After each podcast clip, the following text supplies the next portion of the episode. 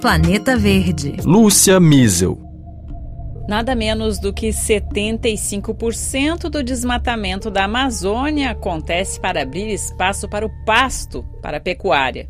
Mas mesmo assim, o Brasil ainda patina para melhorar a rastreabilidade dos rebanhos, uma ferramenta crucial para combater a ilegalidade e manter a floresta em pé. Na ausência de um monitoramento federal e estadual eficientes, os frigoríficos brasileiros e os varejistas se mobilizam para encontrar soluções e enfrentarem o aumento da pressão internacional contra o chamado desmatamento importado. Mas os resultados ainda estão distantes do ideal. Esse é o assunto do Planeta Verde de hoje.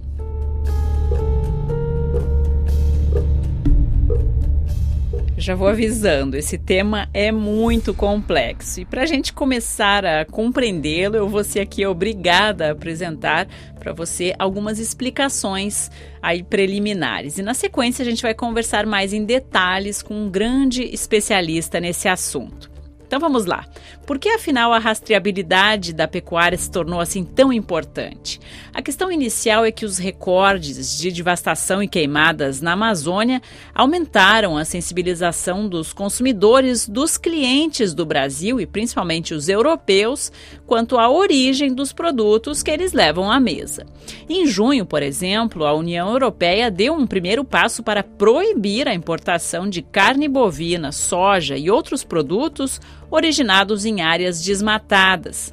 Aqui já faz mais de 20 anos que o bloco aplica a rastreabilidade da cadeia animal, com a obrigação de conter na etiqueta das bandejas informações sobre o local de nascimento, de engorde e de abate dos bovinos. E tudo isso é acessível por meio de um código QR.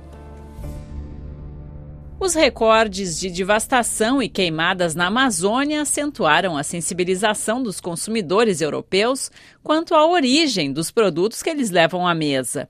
Em junho, a União Europeia deu um primeiro passo para proibir a importação de carne bovina, soja e outros produtos originados em áreas desmatadas.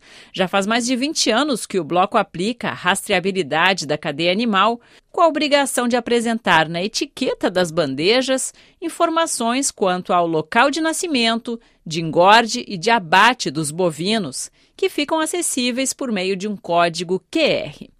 Desde 2009, o Brasil possui um sistema oficial semelhante, graças a um acordo entre os principais atores do setor e o Ministério Público Federal.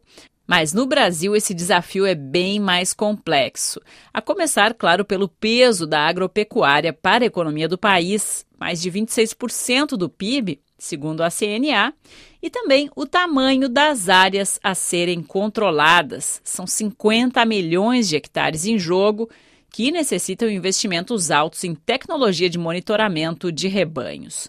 O Brasil é o maior exportador mundial de carne bovina, são 200 milhões de animais.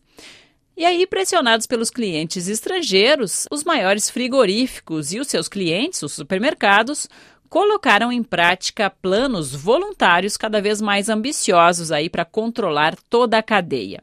Diversas iniciativas aliando ferramentas como geomonitoramento, georreferenciamento e cada vez mais blockchain estão em curso aí para identificar não só o avanço do gado em áreas desmatadas, como invasões de terras indígenas, unidades de conservação ambiental, violações dos direitos humanos e também, claro, para simplesmente aumentar a transparência. Essas ferramentas, portanto, existem, mas mesmo assim, grupos grandes aí continuam a ser alvo de denúncias no Brasil e no exterior. O grupo Casino, dono do Pão de Açúcar, está sendo processado aqui na França por não cumprir o seu dever de vigilância sobre toda a cadeia de produtos que eles oferecem à venda. O maior problema é que no Brasil o número de etapas intermediárias entre a fazenda e as prateleiras pode ser bastante extenso, o que abre, claro, a porta para as irregularidades. Monitorar os fornecedores indiretos é o principal gargalo da rastreabilidade.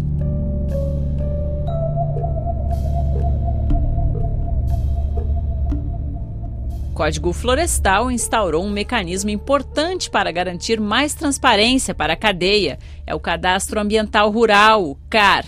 Mas veja só, cabe aos próprios proprietários declararem ou não né, as informações sobre as suas fazendas. Eles mesmos, então, dizem se derrubaram floresta ou não para colocar gado ali naquele lugar. Para ser efetivo, então, o CAR deveria ser checado e validado por órgãos ambientais em cada estado. Depois de uma década, embora praticamente todos os imóveis rurais tenham sido de fato registrados, apenas 0,4% dos cadastros foram regularizados. Conforme dados do IPAM, 65% do desmatamento em florestas públicas na Amazônia ocorreu em áreas cujo CAR era fraudado. Tudo isso, claro, coloca a credibilidade da rastreabilidade brasileira em xeque. A sociedade civil tem tido um papel muito importante, não só de alerta, mas também de formuladora de soluções para esse problema que é gigantesco. Uma das iniciativas é a Boi na Linha, promovida pelo Imaflora, o Instituto de Manejo e Certificação Florestal e Agrícola. E agora, recentemente, o Imaflora conseguiu pela primeira vez associar os principais frigoríficos às redes de varejo em um protocolo de rastreabilidade, tudo isso com a participação também inédita da Abras, Associação Brasileira de Supermercados. O projeto está conseguindo, por enquanto no papel, unificar os sistemas de monitoramento do gado. E quem vai explicar para a gente um pouco melhor sobre todos esses desafios, quem aí se disponibilizou a falar um pouco sobre essa complexa, esse complexo desafio do Brasil, é o Lisandro Inacá, ele é engenheiro agrônomo e coordenador uh, desses assuntos no Imaflora. Tudo bem, Lisandro? É um prazer ter você aqui conosco no Planeta Verde.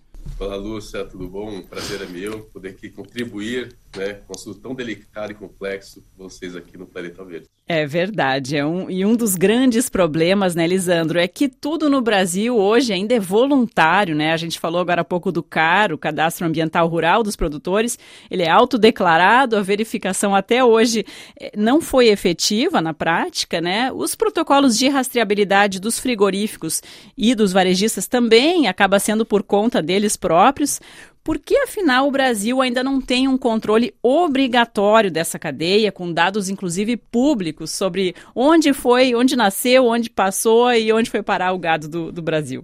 Pois bem, né, Lúcio? Eu acho que o primeiro ponto né, que você traz é se você pegar os principais instrumentos, né, seja ele na perspectiva ambiental ou própria questão sanitária, são elementos autodeclaratórios, né? Eu acho que é um, é, isso é um aspecto devido à dimensão, né, à complexidade das cadeias. Né? Imagine você mapear mais de 5 milhões de propriedades rurais, então acho que foi uma estratégia que ela tem um certo, certo ponto, né, um acerto, né, para você conseguir gerar informações de qualidade, mas por outro ponto você fica um, um sistema muito uh, solto, né, com necessidade de uma garantia de avaliações posteriores, e aí está hoje há mais de 10 anos patinando no processo de validação do CAR, que é a peça-chave desse processo. Né? Uhum. Uh, eu, acredito, eu acredito isso, a dimensão uh, continental do Brasil, né? uma realidade de, infraestrutura para que se tenhamos condições de mapear tudo, porém temos essas falhas dos processos ainda que precisamos dedicar bastante esforço e energia para alcançar um resultado satisfatório.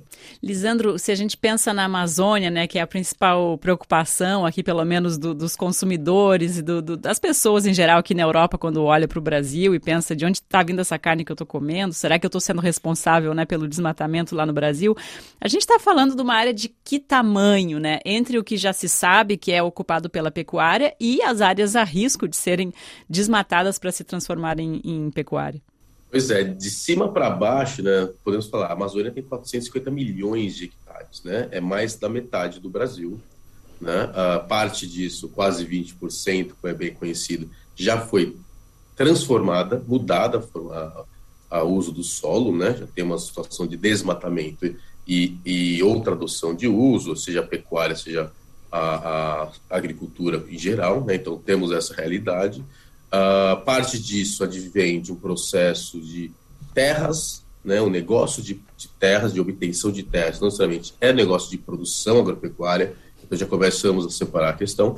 E quando a gente olha para esses 450 milhões de hectares, uh, ah, 50 milhões de hectares são áreas não destinadas ainda pelo governo brasileiro, ou seja, são áreas que a gente não definiu o uso.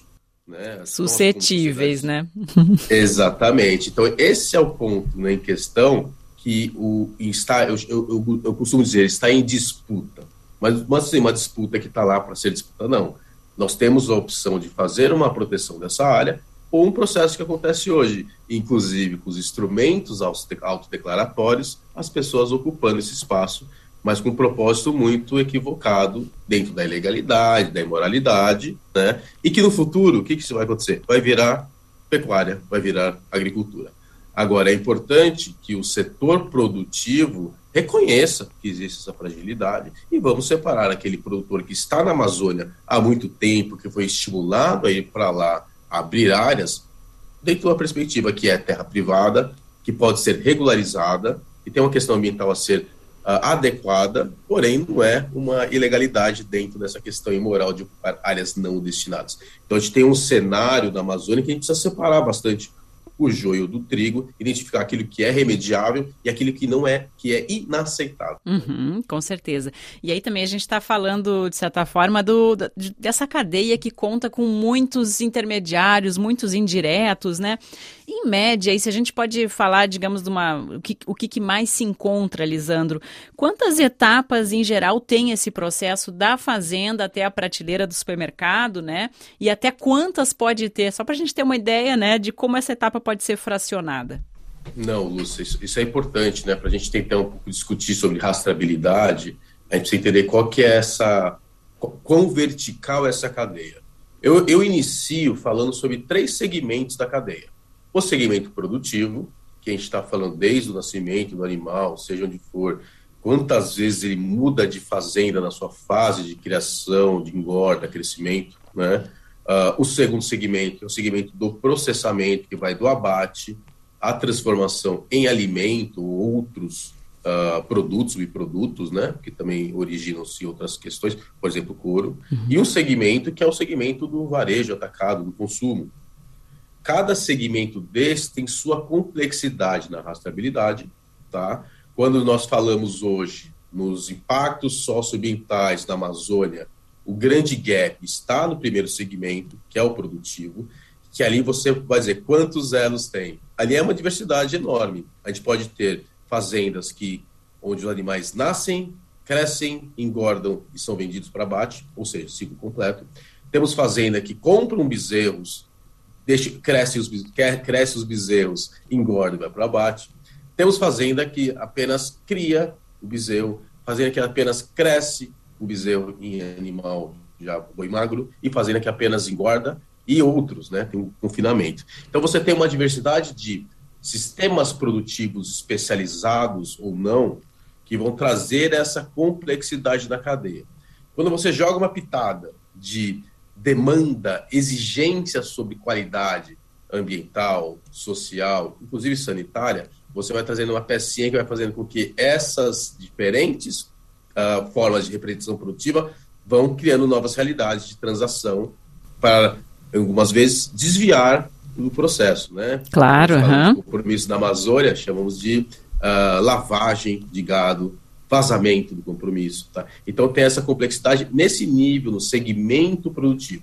Agora, no segmento processamento, que vai do abate até a produção de, do alimento, ou no, no, no segmento consumo, temos também as nossas complexidades na rastreabilidade, sim. Sem dúvida, eu ia abordar essa questão da lavagem do gado, né? Porque para os nossos ouvintes é como a lavagem de dinheiro, né? Um, um, um, gado que começa sujo, ou seja, acabou nascendo, alguma parte dessa etapa foi numa área desmatada, né, ilegalmente, e depois foi parar uhum. numa cadeia normal, entre aspas, e quando a gente vê, está na nossa prateleira do supermercado, né? Exatamente. E é interessante, Lúcia, porque a gente tem a lavagem do gado, quando a gente usa esse termo, é algo, é algo como se fosse uh, ativo do produtor que se reconhece que tem um problema e não consegue ter um mercado, né, a opção dele para vender para esse mercado que é exigente é transferir aquele animal para uma outra fazenda e aí entrar com uma, uma, uma condição positiva, na verdade, viabilizar o seu negócio.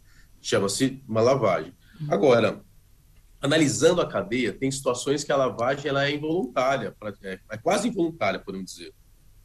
Porque, na verdade, ele é o, o muitas vezes, o, produtores de menor porte, ele não sabe que existe esse tipo de exigência na cadeia.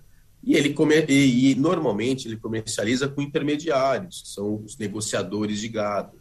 Então a lavagem acontece também involuntariamente dentro de realidade exposta no campo. E esse cara, esse intermediário, ele não, não tem o menor interesse de explicar também para esse produtor aí mais é, à margem né, das novas regras de hoje em dia, de que hoje em dia não dá para continuar fazendo como antigamente, né? Exatamente, não tem, não tem esse interesse e ele, ele surge devido a essas exigências também, né? Uhum. acho que sempre o, o, negociador de gado esteve lá, mas com essas exigências postas, ele vai percebendo como que o mercado está exigindo uh, produtos, né, gados de origens diferentes tenham no desmatamento, ele aproveita o movimento e cria um novo negócio e cresce também, né? São uhum. os catireiros, né? são grandes negociadores aí no, na Amazônia existem é, em grande medida. Certo, certo. E Lisandro, pois é, tem, isso é um aspecto interessante, né? Que a gente na cidade a gente não tem noção dessa dimensão toda, né? De fica um assunto realmente muito distante. A gente está tentando aproximar um pouquinho aqui, mas realmente só vendo certas coisas, né, Lisandro? Lisandro, falando nisso, a gente tem uma ideia de quanto da produção brasileira hoje é corretamente rastreada do início ao fim? Olha, Lúcia, essa é uma estimativa que eu não tenho. Possivelmente já foi feita, uhum. tá? Mas eu vamos, vamos pensar assim. Eu acho que pensando em rastreabilidade, né? O Brasil tem um sistema estabelecido para aspecto sanitário que funciona, né? Deu certo, conseguimos controlar doenças, conseguimos com esse controle acessar mercados, né? Seja europeu, seja americano, né? Seja dos países árabes, que é bastante relevante para o mercado de exportação no Brasil. Uhum. Uh, ou seja, criamos um sistema que, na sua proposta de estabilidade, a gente consegue entregar um resultado. Agora, quando a gente vai olhar uh, verticalmente a cadeia, né, a, a precisão na rastreabilidade ela é bastante difícil.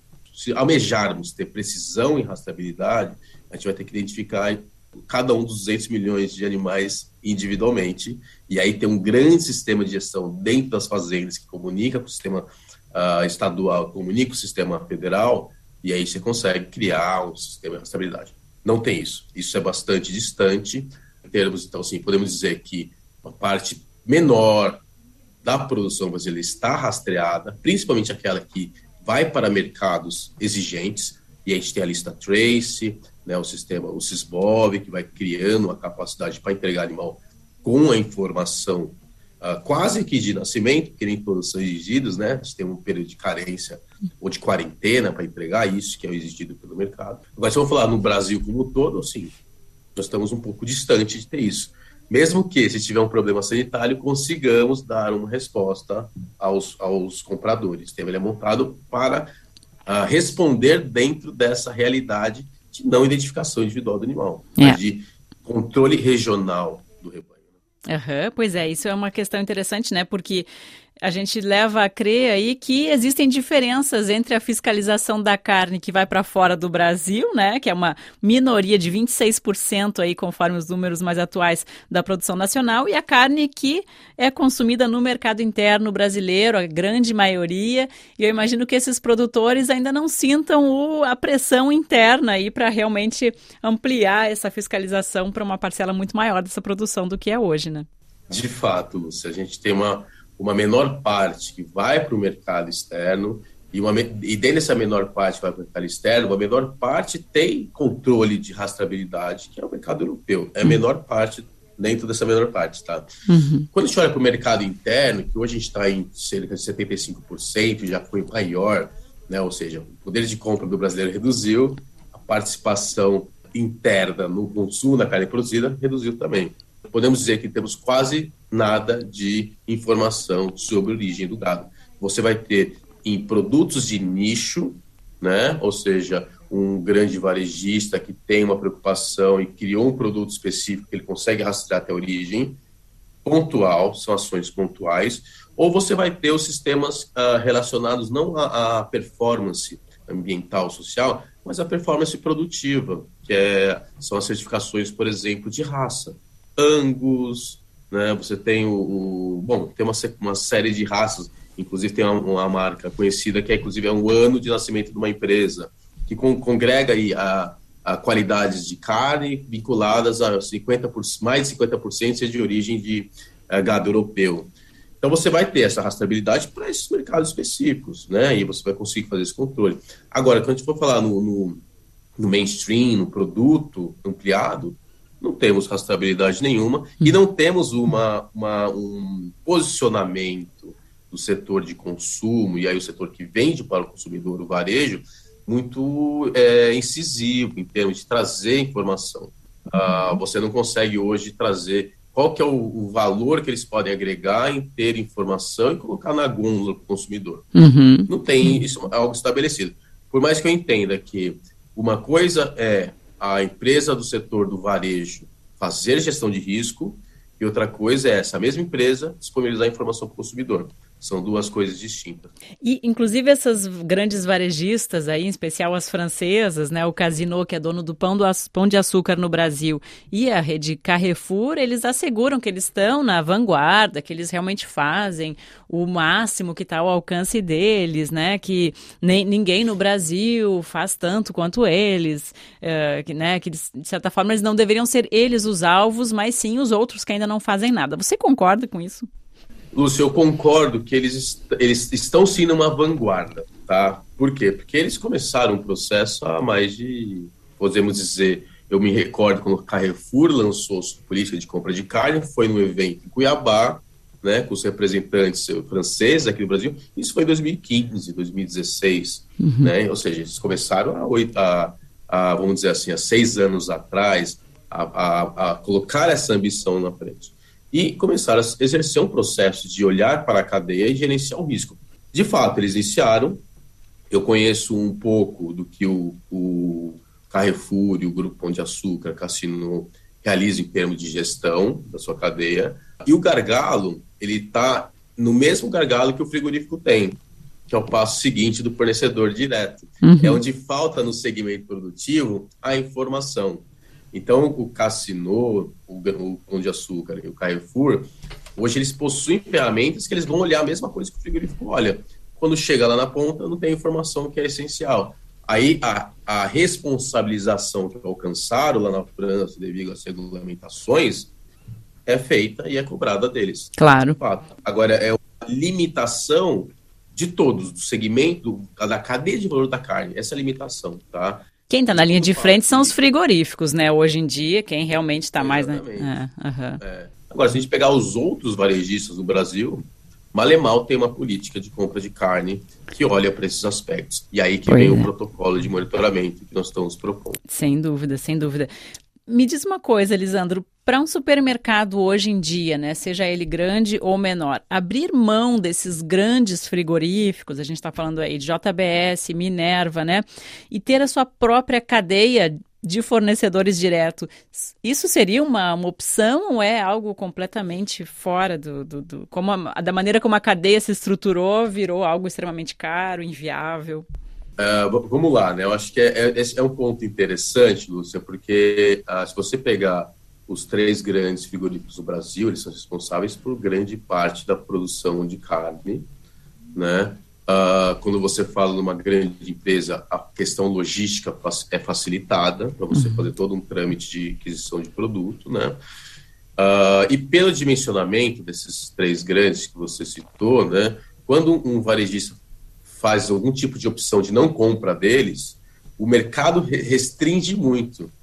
E principalmente um mercado que faz gestão de risco. Se você olhar hoje para a Amazônia, vou trazer alguns números aqui, né? A gente nós é, estimamos né, que te, exista na Amazônia em, em torno de 250 unidades de negócio de abate frigorífico de, de, de bovino. Tá? Em torno de 250, uh, tirando aqueles menores, são municipais, né? Mas trazendo uh, um número aí para a gente poder trabalhar. Um pouco mais de 100 unidades dessas possui compromisso de eliminar o desmatamento da cadeia. Uh, é uma parte menor de 250, mas ainda responde por 70%, uh, uma estimativa da produção de carne na Amazônia. É relevante. Uhum. Né? Se a gente olhar para esses 100, pouco mais de 100, vamos resumir, 100 unidades de negócio, chutando aqui 35 a 40 são das três grandes empresas. né? Então, assim, você já põe 250, 100 tem compromisso, 35 a 40 são das grandes empresas, é uma parte significativa. Uhum. E essas empresas possuem um sistema de gestão, né? Começa, faz a gestão do risco, né? Uh, é perfeito? Aí eu vou colocar minha mão no fogo, tá? Uh, tem suas limitações. Agora, eles fazem a gestão de risco. Quando um grande, um varejista, né, faz assim, fala, ó, oh, Minerva, ó, oh, Marfrig, o JBS, eu não vou comprar de você. Desses 100 que tem compromisso, ele já tira 10 da lista deles. Acabam entrando numa situação pior ainda, na verdade. Exatamente. Então, assim, é um processo que não é simples. Tem sim a corresponsabilização para os impactos ambientais existentes. Essas empresas tendo ou não tendo sistema de gestão de risco, tem, isso aí já está estabelecido pelo TAC, essa corresponsabilização. Uhum. Uh, e quando um varejista ele tenta fazer a opção de não comprar deles, ou desses 100, dos três principais, ou dos 100 unidades de negócio que têm compromisso, é, ele se põe em uma situação de risco talvez até aumentada. A gente falou da lavagem de gado, a gente tem o vazamento de gado, né, para esses outros 150 frigoríficos que não têm compromisso algum. Né? Então, assim, ele vai optar por esses? E aí é impossível a gente não pensar também na responsabilização do poder público, né, sobre tudo isso, né, os poderes estaduais, o federal, né, esse tipo de coisa acontecendo, rolando solta aí a ilegalidade nessa cadeia da pecuária.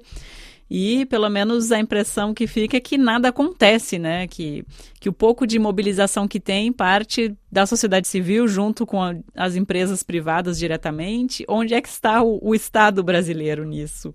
Pois é, é uma. Eu, eu, costumo dizer, essa abordagem que o varejo tem, junto com os frigoríficos, principalmente os frigoríficos, é a abordagem de mercado.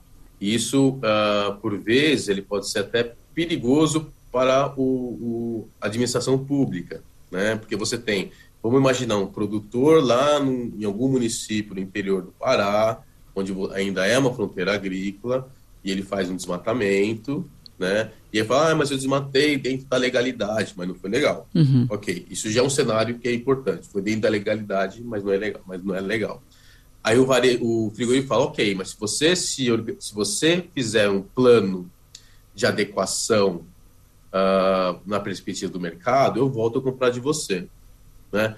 Esse é um sinal positivo para o produtor. O mercado fala, ah, eu vou comprar de você se você fizer uma, uma remediação do que você causou de dano. Uhum. Existe hoje ferramentas para isso, tá? a gente pode até explorar depois. Mas para o Estado não resolve. Né? Então o Estado tem. Uh, a gente tem hoje uma situação no qual o mercado quer buscar alternativas, criar mecanismos para remediação do produtor, reparar dano, tenta né, voltar para o mercado organizado, que tem regras, mas você tem um Estado que ele é amoroso na execução dos seus processos administrativos, aí você não tem um número é, significativo de CARs, né, de cadastro ambiental rural, validados, hum. né, e aí quando o mercado fala, ok, eu compro de você, mas ele não está regularizado administrativamente, muitas vezes a, a posição do mercado traz um, uma resposta mais importante do produtor do que a posição do Estado. Claro. Ele está ele tá, ele tá indo atrás, né? Eu acho que ele está um pouco para trás desse processo. O mercado precisa responder, precisa criar uh, mecanismos de aquisição de animais com qualidade social, com qualidade ambiental. Só que o mercado ele não, ele não é regulador, ele não é regulador, né? Exatamente. Então, assim, você tem você pega os compromissos do TAC, o Ministério Público Federal, que é um, um poder, um dos poderes do Estado, e é um aspecto que envolve a responsabilização criminal, civil e criminal, né? Agora, o aspecto administrativo da regularização ambiental fundiária não faz parte do CAC, não está ali, não é ele que regula, é o Estado. O Estado faz porque ele não consegue executar. Tem um, ele tem um outro time, ele tem um outro ritmo, né, que não acompanha as necessidades que a gente tem para entregar uma carne, pecuária, uma carne com qualidade e responsabilidade. É, e vale ressaltar também que, claro, a gente tende a pensar aí que as coisas pioraram no governo atual aí de Jair Bolsonaro, mas é algo que também, um problema que já vinha bem antes, né, de solucionar. Uh, o Código Florestal está aí há mais de 10 anos, os, os CARs foram implementados, mas né, andaram num ritmo aí de, de verificação e certificação que estão longe de ser suficientes, né, Lisandro?